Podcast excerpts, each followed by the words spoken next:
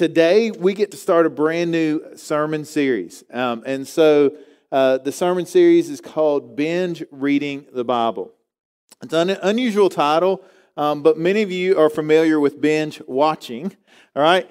Uh, if you're my age or older, you guys know that we did not grow up with the ability to watch uh, shows on demand.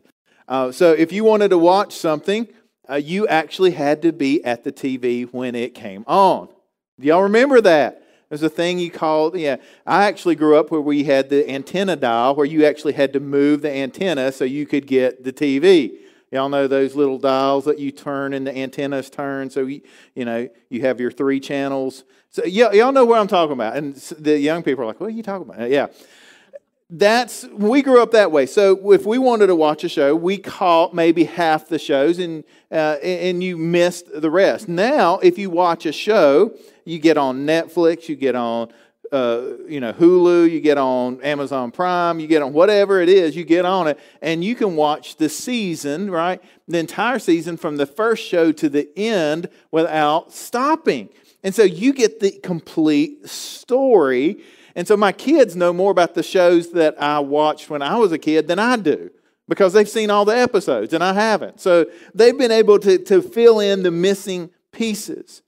Now, why do I share all that? Because I think many times when we read scripture, it's kind of like we grew up. We, you get a piece here, you get a piece there, and sometimes we miss the overall storyline of the Bible.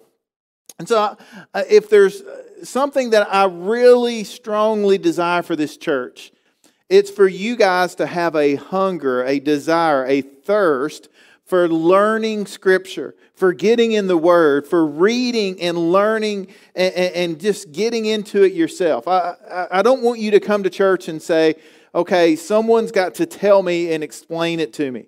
Okay, I'm, I'm just going to tell you from the very beginning this whole series is about every single one of you can understand the Bible. Do you believe that? Because I, I, see so many people that think, well, I can't understand it. It's too deep. It's too uh, confusing. It's, uh, it's too, you know. And, and I want you to know that the Bible was written by ordinary people for ordinary people. And, and so every single person in this room, you can understand Scripture. And, so what we're going to do, we're going to break down the Bible into the sections, into the seasons, so to speak. And, and so you can kind of see the overall storyline of the Bible. We're going to show how they all tie together. Uh, we're going to go over problems with interpreting and understanding what you read. And I pray that you come out of this with a stronger, deeper faith based on what God's Word has revealed to us.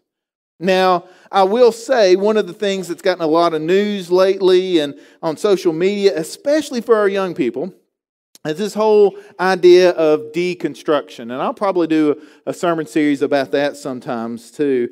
Um, but the whole idea of deconstruction, and it varies depend, depending on who defines the term a little bit. But a lot of people are saying, I'm walking away from what I've believed, I'm deconstructing it, I'm tearing it apart, and I'm building something back. Now, I would say if you're walking away from man made traditions, legalism, uh, weird denominational beliefs that don't match the Bible, if you're walking away from that stuff and you're building back your faith based on what the Bible actually says, then that's a good thing. Right, that can be a very good thing. But if you're tearing all of it down and throwing out everything you believe and then picking and choosing what to believe based on what makes you feel good, then that's a bad thing. And so I, I, I want to challenge you a little bit. Let's really get back to what the Bible says, even the parts that make us uncomfortable, even the parts that we may struggle understanding, and let's see how they tie together. We see why they're there.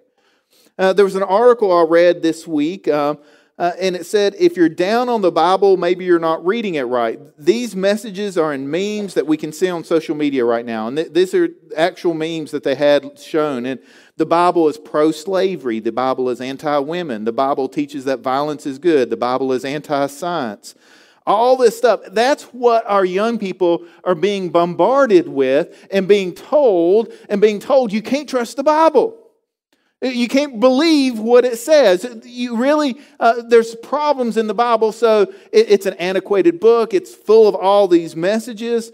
Um, comedian, magician Penn Jillette, uh, uh, you know, Penn and Teller, he says reading the Bible is the fast track to atheism. That's what he says. He says if you just read it, it's going to lead you to atheism. I don't agree with that. I don't agree with it at all because I believe when the more we get into the Word, I believe we can trust the Word. I, I, the problem is that we can easily misunderstand what we read if we don't view it as part of the overarching story of the Bible.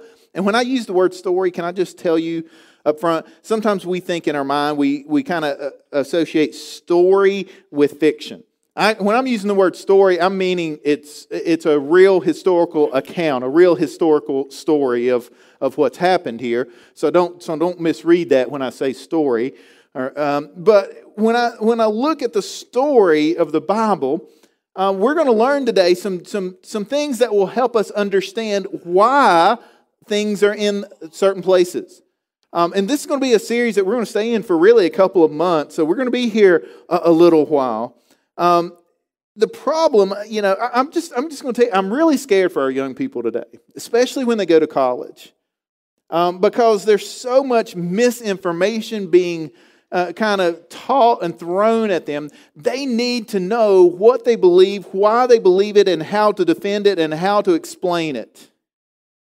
And, and they're not going to get that unless we talk about the hard stuff in the Bible. And so we've got to talk about it. We've got to dig into it. Uh, we've got to learn that the Bible is 100% fully inspired by God, um, but it's also written by humans that were moved, that were inspired by God. And so we've got to look at how all of that plays together uh, and, and, is, and, is combined into what we know as the Bible today. Now, I'll, I'll, tell you a few resources. I always like giving resources when we start off a new sermon series um, in case you want to go a little bit deeper on your own. Um, and so I'll give you a couple of books, a couple of videos to, to check out. One book is How to Read the Bible for All It's Worth by Gordon Fee. It's kind of a long, uh, it's been a very popular book for a long time. Uh, it kind of gets into, uh, it's almost like a classroom type book. It's, so it gets into a lot of information. It's really good. Another book is how, to, how not to read the Bible by a pastor named Dan Kimball. Uh, and what he does is kind of talk about all these hard passages and, and, and show how people are ta- taking things out of context. They're uh, not really understanding what they're reading, why they read it. Um, and so that's a, a, another book that's good. There's also a lot of Bible Project videos, and I've shown some of them before. I'm actually going to show one today. Um, and so the Bible Project, um, what they've done is gone through book by book of the Bible and explained different books and the themes and uh, kind of outlines and how things tie together. Uh, and then they have word study videos, they have thematic videos. Incredible. They've got their own app, the Bible Project app. You can find the videos on YouTube, you can find them on Right Now Media uh, all sorts of places you can find their videos, but they are really impressive um, what you can learn from those videos. But I share that to say we've been talking the last few weeks about growth, about transformation, but our goal is not just to increase our knowledge and our understanding. Our goal is to see our lives transformed by the power of the gospel. And so, with that said, I want to open up with this verse 2 Timothy, verse, uh, chapter 3, verse 16 and 17. All scripture is inspired by God. Now, we believe this here at Cornerstone. I'm, I'm make no apologies for this. That word inspired is literally God breathed. Uh, it's even translated that way sometimes. All scripture is God breathed and it's useful to teach us what is true and to make us realize what is wrong in our lives. It corrects us when we are wrong, and it teaches us to do what is right. God uses it to prepare and equip his people to do every good work. I'll just say that there are a lot of people out there that their, their mission is to disprove, to discredit the Bible. And a big reason why, and I, it's hard, I can't judge their motives, but I, I can kind of have some insight into why they're doing it, is because if you can disprove or discredit the Bible, that means you don't have to live by it. Right? It means that you can look at it and say, well, I don't really believe what this says, so I'm free to do whatever I want to because I don't answer to God. And so a lot of people, they have a vested interest into discrediting the Bible because they're not living according to its rules and principles. But when you do believe the Bible, would you agree with me that if you believe that God is who he says he is, that Jesus truly was God in the flesh and he came to live a perfect life, he came to die on our behalf, to take our sins upon himself, when he's coming back again, do you agree with me? Then that's going to change how you live your life. Then it's going to change everything about how you live. So, this is why it's so important. We've got to, to realize that this is serious. Now, I'll give you just a few general things here to remember as we go through this and maybe uh, to make you think a little bit. One is we need to think that uh, realize that the Bible is more like a library instead of a book. What do I mean by that? Well, when we look at the Bible, uh, it is a collection of books written over 1,500 years by numerous authors in different genres and different languages. Um, and so when we open the, the Bible, it's like going into a library and pulling a book off the shelf and looking at it. And so if you go into a library, your books are uh, kind of sorted by theme, right? Uh, I don't know if they still use the Dewey Decimal System and all that stuff. I don't know why we had to learn that in elementary school, but everybody, um, you, you, you, know the, the drill. You go in and you find your different sections. So when we go into the Bible, it's like we have our sections. We have the law, we have the prophets, we have historical narratives, we have the gospel, we have wisdom literature, we have poetry, uh, we have apocalyptic literature. All these, we have letters that were written. And so there are all these different sections, and each section we kind of read differently because there are rules that go along with that type of writing. And I've shared some of these over the years just so you kind of, uh, and, and as we go through this series, we'll, we'll share some more. But uh, it's very easy to pull a verse out of context and apply it in a way that it was not meant to the original readers and listeners. I'll give you a few quick examples. You may have heard these before. Uh, one is in uh, the book of Proverbs train up a child in the way he should go, and when he's old, he will not depart from it. How many of you have heard that as a promise from God? That uh, it is a promise. If you do this, your child is going to do the right thing. They will come back. No exceptions. That's a promise from God. The problem is that's in wisdom literature. That was not written as a promise. It is not written as this is what God says, as a promise to you and all who hear it. It was written as this is wisdom from Solomon. That means it generally happens, but there are exceptions. That means that there will be exceptions, that you can't claim it as a promise when it was not written as a promise. Does that make sense? Another one. Uh, one that's really common today we've talked about this before philippians 4.13 i can do all things through christ who strengthens me Wonderful verse.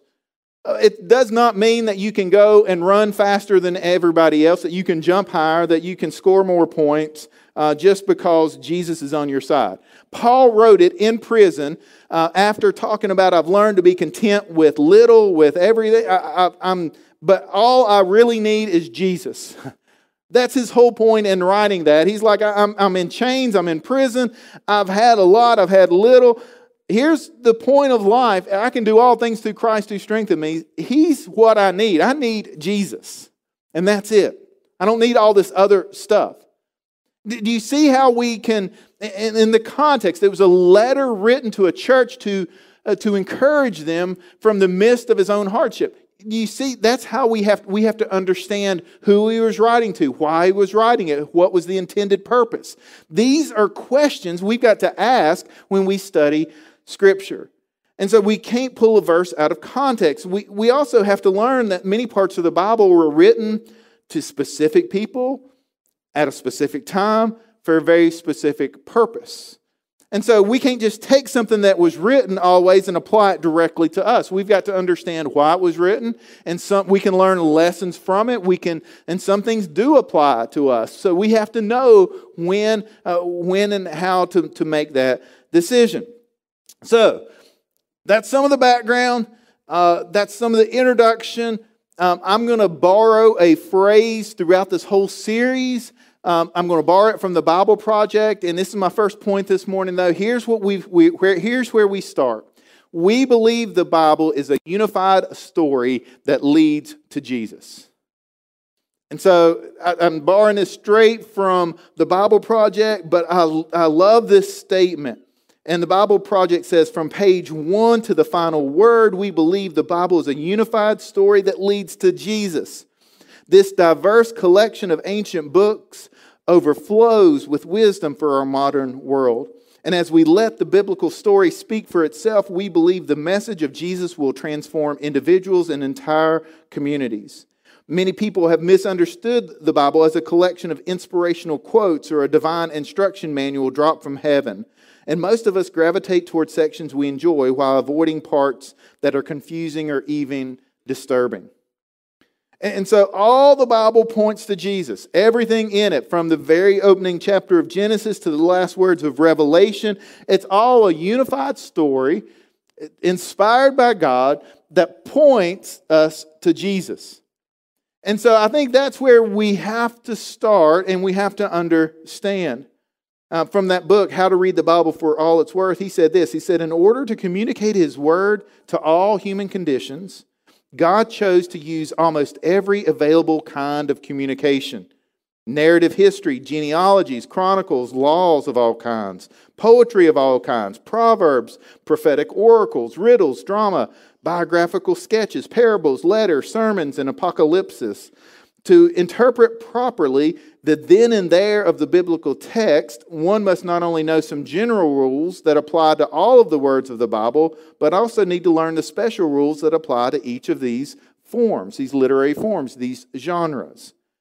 And so that's my goal in, in doing this series. I want to give you the tools that you need to be able to take what you've learned and understand it and then apply it to your life today.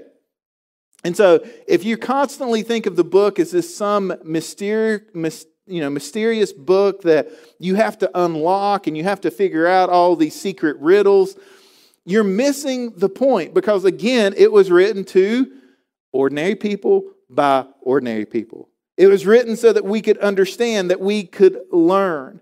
And so that's really, uh, that's really what we're doing in this series. Hebrews 4 says this it says, The Word of God is alive and powerful. There's no other collection of books like this in the world today. Because when we read it, it says here, it's sharper than the sharpest two edged sword, cutting between the soul and spirit, between joint and marrow. It exposes our innermost thoughts and desires. And so when we read Scripture, there's something that happens that doesn't happen with anything else. And for the believer, part of it is that the Holy Spirit indwells us and helps us understand what we're reading. It helps us know right from wrong. It helps us apply it. It helps us, that's why it says it sees into us, it cuts us wide open and it sees our innermost thoughts and the desires. That's a, a function of the Holy Spirit working inside of us. But when we read it, it just comes alive. It speaks to our life today. It's not this dry history, boring book that we have to read in school. Can you relate? this is something different about the Bible. And so every time we open it up, it's speaking directly to us. And, and if you're here today and you say, I wish God would speak to me, He's telling you I am. All you have to do is to read my word to you. Read the Bible and it will speak to your life today because it's living and it's active. And so when it comes to understanding the Bible, we all have to start somewhere. And if you start a Bible reading plan at the beginning of the year, you're usually in the first five books of the Bible. And it's, it's really, it kind of forms the, the basics for us. Now, uh, I was thinking back to college. Um, I had I was an engineer for a number of years before I entered the ministry, and um, we had a, a, couple of classes we had to take and we had to master before we could move on to anything else. For engineering, it's calculus. And so I was one of those weird nerds that really actually enjoyed math and calculus. So we had two semesters of it, five hour calculus back then. So you had 10 credits of calculus you had to get and take and pass before you could move on to anything else. That was the basics. That was kind of what you had to master before you can move on. And I'm going to say that here in, in, Scripture, we have these first five books of the Bible, which are collective, uh, which are really combined together in, in, in the ancient text. And those are the basics that introduce us to who God is to why he came, to how we can have a relationship with him, to, to the, the rules that he has established for that relationship, to how he created the world, to what happened when we disobeyed God. And it lays all of this out. This is the basics for understanding Jesus. Because if we don't understand creation, we don't understand the fall, we don't understand why Jesus had to come and to die for us.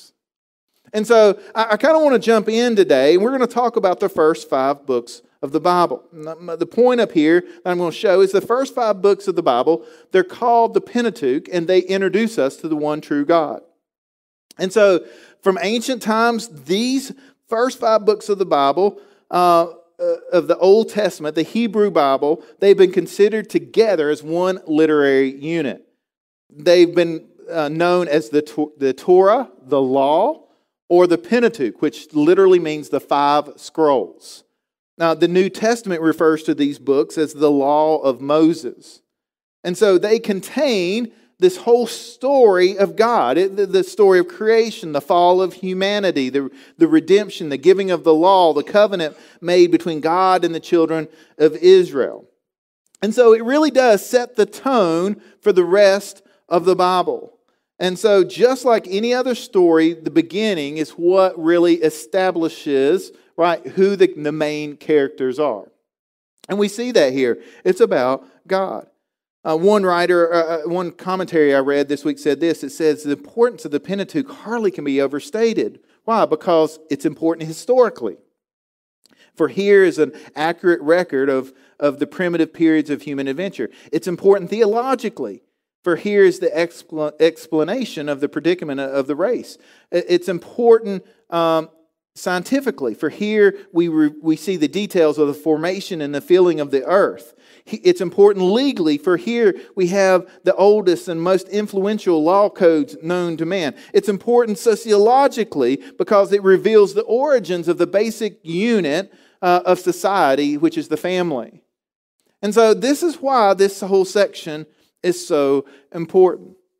And so, to kind of explain this, I started to do this on my own, and then I went, Well, the Bible Project has already done a pretty good job of this. I'm going to let them do it. So, we got permission to show this. Uh, I didn't know if it would get pulled down or not. Sometimes Facebook is a little picky. First service, they didn't, so we're going to show it again. Um, and so, let's watch this and learn about the law. You're most likely familiar with the Ten Commandments in the Bible, stuff we generally take as good advice. Don't murder, don't steal, honor your parents, the list goes on. And those are just the first 10. There are actually a total of 613 commands, all given to ancient Israel, found in the first five books of the Bible, which in Hebrew are called the Torah. Now, the word Torah is usually translated in English as the law, because it has all of these laws in it. And as you read through them, you wonder am I supposed to obey some of these, all of these? I mean, what's the purpose of the law? Well, that translation is kind of confusing because while the Torah has laws in it, the book itself is fundamentally a story about how God is creating new kinds of people who are fully able to love God and love others. And when Jesus taught about the Torah, he said that he was bringing that story to its fulfillment. So, walk me through the story and how it's fulfilled. So, the story begins with God creating humanity who rebels. And God chooses Abraham to bless all of the nations through his family, who end up in slavery down in Egypt, and so God rescues them. Then at Mount Sinai, God makes a covenant with Israel, like an agreement. And all of the laws that Moses gives to Israel are the terms of that agreement, they're like a constitution.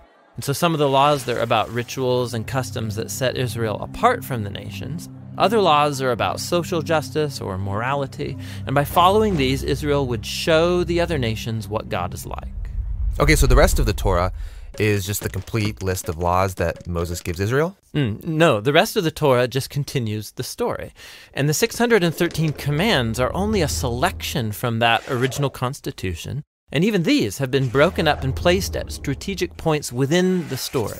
Now pay attention because you'll see a really clear pattern. Moses gives the first laws to Israel. Yeah, don't worship other gods, don't make idols. And then right after that, there's a story of Israel breaking those very laws. Yeah, they worship the golden calf. And so Moses gives some more laws, and then you get more stories of rebellion. Some more laws, rebellion again, some more laws, more rebellion, and you start to see the point. Right, no matter how many laws, they're just going to continue to rebel.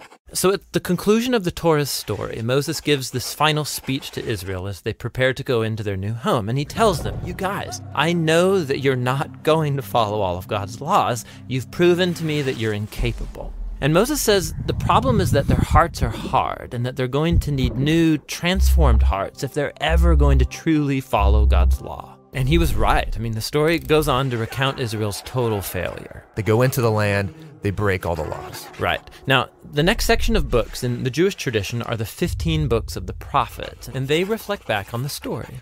For example, Ezekiel, he said that if Israel was ever going to obey the law, God's Spirit would have to transform their hard hearts into soft hearts. And Jeremiah said that's when obedience to God's commands wouldn't feel like a duty, but they would be written deep in their hearts. And Isaiah, he promised a future leader, Israel's Messiah, who will lead all of the people in obedience to the law. Now, in Jewish tradition, all of these books together are called the prophets, even the historical books, because they're continuing the story told from the perspective of the prophets. Okay, so we have the law and the prophets, and they're telling one connected story about God's desire to bless the whole world through a people, Israel, who it turns out needs a new heart. Yes, and Jesus saw himself as continuing that story. So he agreed with the law and the prophets when he taught that it's out of the human heart that come the most ugly parts of human nature. It's like the default setting of our hearts is opposed to God's law. But Jesus also said that he came to solve that problem, and in his words, to fulfill the law. So, what does he mean there to fulfill the law? Well, first, he said that the demand of all of the laws in the Torah could be fulfilled by what he called the Great Command that we are to love God and to love others. So, that seems pretty easy. I mean, we all want to love. Well, we think we want to love. But Jesus showed how love is far more demanding than we realize. So he quotes the law do not murder. And he says, yes, not killing someone is a very loving thing to do. But then he also says that when you treat someone with disrespect or when you nurse resentment against them, you're also violating God's moral ideal because you're not treating that person with love. And so Jesus said true love ought to extend even to our own enemies. So even though this command seems very simple, Jesus showed how our hearts are not currently equipped to fulfill even this basic command of God to love others. And that's kind of a downer. But where Israel failed, Jesus brought this story to its fulfillment. As Israel's Messiah, he fully loved God and others, and he showed all of the nations what God is truly like.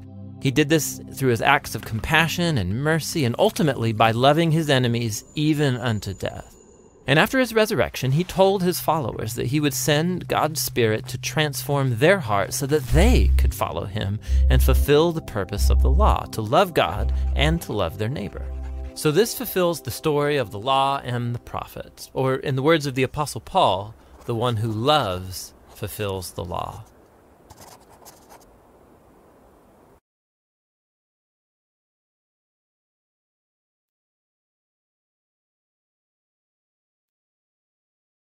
One of the things that you'll see very often is people take the Old Testament laws from Leviticus, say, and try to apply them to us today. What they fail to realize is that those laws, many of them were written uh, to the Jewish people so that they would be separate from the world around them. They would be different. So when you read rules about not eating shellfish or, or uh, tattoos or uh, not wearing clothing made of two different kinds of fabric, people love to pull those verses out and say, well, see, see, you're not following that, so you don't really believe the Bible. Well, what we understand is those were written to a, specific people at a specific time for a specific purpose. We couldn't really follow those rules if we wanted to because we don't live in that culture today.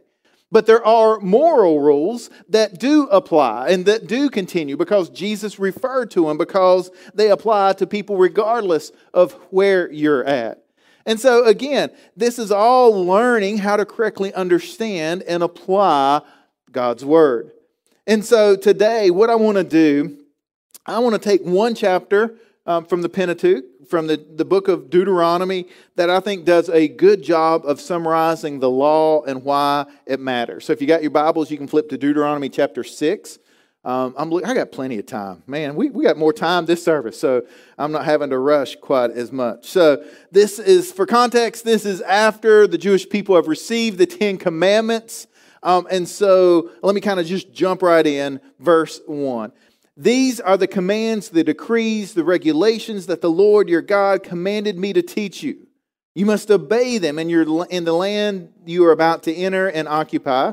And you and your children and grandchildren must fear the Lord your God as long as you live.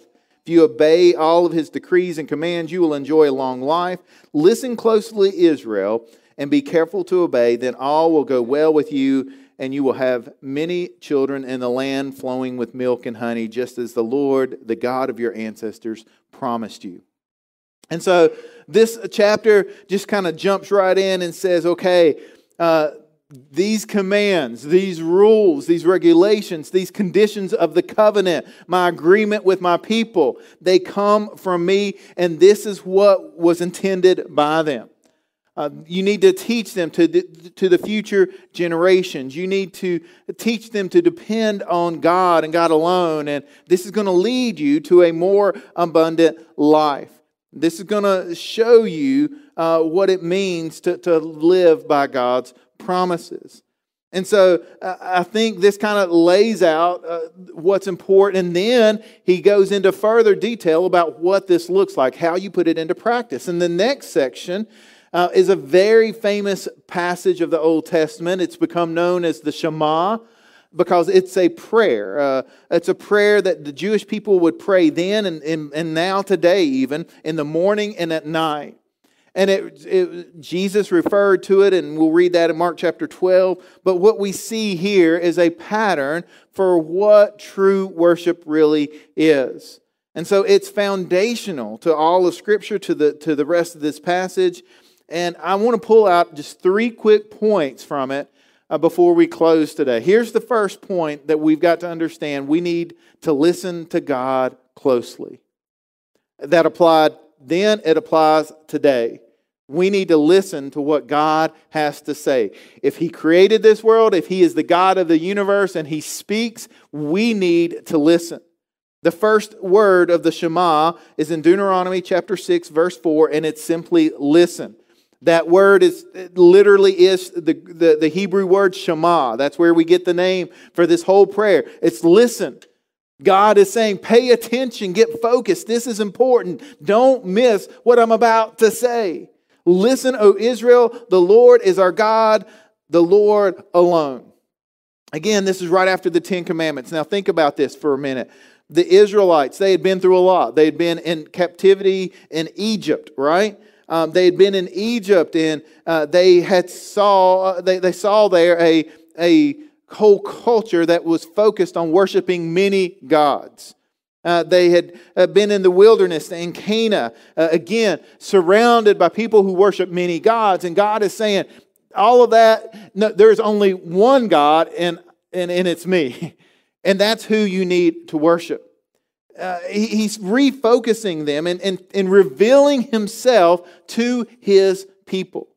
And so that's why he's saying this is so important. The Lord our God alone is God. And so he's telling that this is what you've got to pass down. This is what's important. You've got to realize that. And then that leads us, once you recognize that God is who he says he is, it leads us to we should love God completely then. When we realize that God created this world, He created us and everything in this world, and He loves us so much that He desires to have a relationship with us, that He actually speaks to us, that He revealed Himself to us, our only natural response is to respond in love and thankfulness and gratefulness. And that brings us to verse 5. You must love the Lord your God with all of your heart, with all of your soul, and with all of your strength. I want you to see that in, the root of all of this story, love is at the root of it. If you want one verse that summarizes what God wants from us, it's simply this. This is what God desires that we love Him with all of our heart, soul, and strength. Uh, the, the phrase heart in the Old Testament, it meant the, the mind, the will. It was kind of the center of your intellect. The, the, the soul is your longings, your desires. It was kind of your, your essential being. Your strength was just your physical body, you, you putting it into practice. He's saying you take your heart, your mind, your, your desires, your will, uh, your strength, your body, everything about you, everything that defines your nature as a human being, and that's how you respond to me in love. You put it all together and you love me with everything. Everything in you uh, needs to love God. And, and so when you love someone, you listen to them, you obey them. And for Israel, that meant they had to understand the terms of the covenant. They had to understand that God had to establish this relationship with rules and boundaries. And, and, and, that's why the words listen and love are so tightly connected. He's saying, This is how you love me, this is how you demonstrate it. It's interesting that Jesus continued this same, uh, this same train of thought. In John uh, chapter 14, this is what Jesus said Those who accept my commandments and obey them are the ones who love me. And because they love me, my Father will love them, and I will love them and reveal myself to each of them. God's saying, once you realize, Jesus is saying here, once you realize uh, the, the relationship we have with God, the, our response is going to be love, it's going to be obedience, it's going to be faithfulness. That's how we demonstrate our love back to God. And, and so, um, Warren Wiersbe said this. He said, In the life of a believer, love is an act of the will. We choose to relate to God and to other people in a loving way, no matter what or how we may feel. Christian love simply means we treat others the way God treats us. In His love, God is kind and forgiving towards us, so we seek to be kind and forgiving toward others toward others. God's, God wills the very best for us, so we desire the very best for others, even if it demands sacrifice on our part. Love isn't simply an exotic feeling, love leads to action. And then that leads me to the final point of this, the final point of this Shema. If we if we're gonna listen, we're gonna love, then we need to live for God too, and we should live for God wholeheartedly. Verse 6 says, And you must commit yourselves wholeheartedly to these commands that I'm giving you today. Repeat them again and again to your children. Talk about them when you're at home and when you're on the road, when you're going to bed and when you're getting up. Tie them to your hands and wear them on your forehead as reminders. Write them on the doorpost of your house and on your gates. When you are passionate about something, you're going to talk about it, you're going to share it, you're going to repeat it. I'm just telling you, it's, it's funny. I, can, I get convicted about this because there are certain things I get really excited about and I start telling everybody about. Sometimes it's my kids. I apologize in advance for I talk about my kids a lot if you're around me. I'm sorry. I just, I just do it, okay? Sometimes it's sports, right? Sometimes we get pumped up about sports and we're like, oh, did you see the game last night? Did you see that last second field goal? Did you see what happened? And we're talking about it and we're telling everybody what we saw. Why? Because we're passionate about it. If we're passionate about God, it's just going to come out and we're going to tell people about it. We're going to repeat it and we're going to just keep talking about it. And he says here, this is what's so important with your kids. You've got to repeat it. And parents, as a side note, uh, if you want something, re- if you want, you want to see your kids remember something, you need to repeat it. Um, your children will, will remember what is repeated. If you just tell them one time, they're not going to listen. They're not going to remember. They're not going to put it into practice. But when they see you do something consistently, day in and day out, week by week, month by month, year by year, they're going to take that with them. They're going to notice. They're going to see the difference that it makes. They are watching you to see how you practice your faith and to see what is important to you and what you're passionate about. And so, as we mentioned earlier, this Shema, it became this twice daily prayer within uh, the, for the Israelites. It was so widely practiced uh, that we believe that Jesus, even growing up, practiced uh, and he prayed it himself. And, and so he was once asked, uh, they, the, the religious leaders, they, they tried to trap him. They tried to, to, to trick him. And they're, they're like, okay, uh, take everything out of the law and the prophets. What's most important? And, and they don't know what he's going to say. But this is what Jesus responded in Mark chapter 12. He said, The most important commandment is this Listen, O Israel. The Lord our God is the one and the only Lord. And you must love the Lord your God with all of your heart, your soul, your mind, and your strength. And the second is equally as important love your neighbor as yourself. No other commandment is greater than these. Out of those 613 commands, out of all the Mosaic law, out of the 10 commandments, this is what he said. He said, You can summarize all of that simply by loving God and loving others. That's what you take from this. This is what you learn. This is how you put it into practice. Now, he didn't come to abolish the law, he came to fulfill it. So we have to kind of dig in and, and understand that. And, and, he, and he addresses a lot of things, and Paul addresses a lot of things. And, and we take all of that because it's all a unified story that leads to Jesus, every bit of it. It's not that we elevate what Jesus says and we throw out everything else. No, it's all inspired. It's all there for a reason. It's all there for us to learn from. It's all there because God wanted it to be throughout the process of the people writing it and the way they were inspired to write it, and then the process of the people collecting it and pulling it together and, and forming a canon of scripture that we have, uh, that, that, that, collecting all the, the scrolls and the writings and throwing out wasn't uh, what, what was not written by who it said it was and wasn't real, and they, got, they formed everything together, and that's how we got our Bible today. And I want you to know you can trust it. You, you, you don't have to worry about, well, is this supposed to be here? Is this not? I, I'm telling you, this is why we're studying this. And so Jesus came to fulfill the law, and he said we fulfill it when we love God with all of our heart, soul, mind, and strength, and we love our neighbors as ourselves. I just want to ask you today uh, we, we've started, this is a lot to cover. I know it's a lot of information. We started with the first five books of the Bible. They point to Jesus. They, the first five books establish the creation, the fall. And we have to understand that we need a Savior before Jesus can save us. We, we have to understand that uh, our sin has separated us from God. We have to understand that we too have failed to obey the commands that God has given us. But that's why Jesus came. He came because he lived a perfect life. He fulfilled every bit of the law.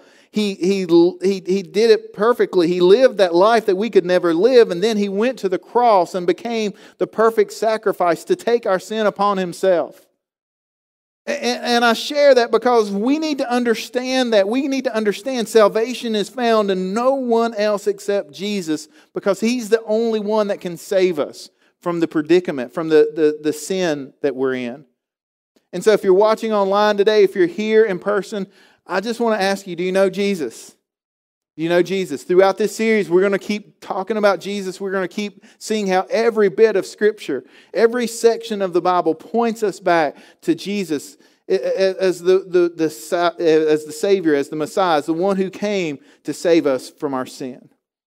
And so, as we close today, that's, that's my question to you. Do you love the Lord your God with all of your heart, your soul, your mind, and your strength? And do you love others? Let's pray. Heavenly Father, we thank you for this morning. We thank you for this service. We thank you for your word. We thank you that we can worship you today. And my prayer is that every person listening, every person here, every person watching online, that they would be able to say that I know Jesus as my Lord, as, as my Savior. Your word tells us, For God, you so loved the world that you gave your one and only Son, that whoever believes in him should not perish but have everlasting life. I'm so thankful for that promise you've given us. I'm so thankful for Jesus. and as we study your word, we, we, help us to, to understand it, help us to apply it, help us to realize that everything in it, from Genesis to Revelation, it's all about Jesus, about why he came, about why he needed to come, about what that he's coming back again, that we get to look forward to a time where we can be with him forever. Heavenly Father, I'm just thankful. I'm thankful for this church. Thankful that it's a church that believes in putting your word into practice and showing our love for others. And so, would you help us to continue doing that? Would you help us to not grow weary in this time when it's just so crazy, a time where uh, being a Christian sometimes is not looked favorably upon? Would you just help us to, to stay focused? Would you help us to listen? Would you help us to love the Lord our God with all of our heart, our soul, our mind, and our strength? It's in the name of Jesus we pray today. Amen.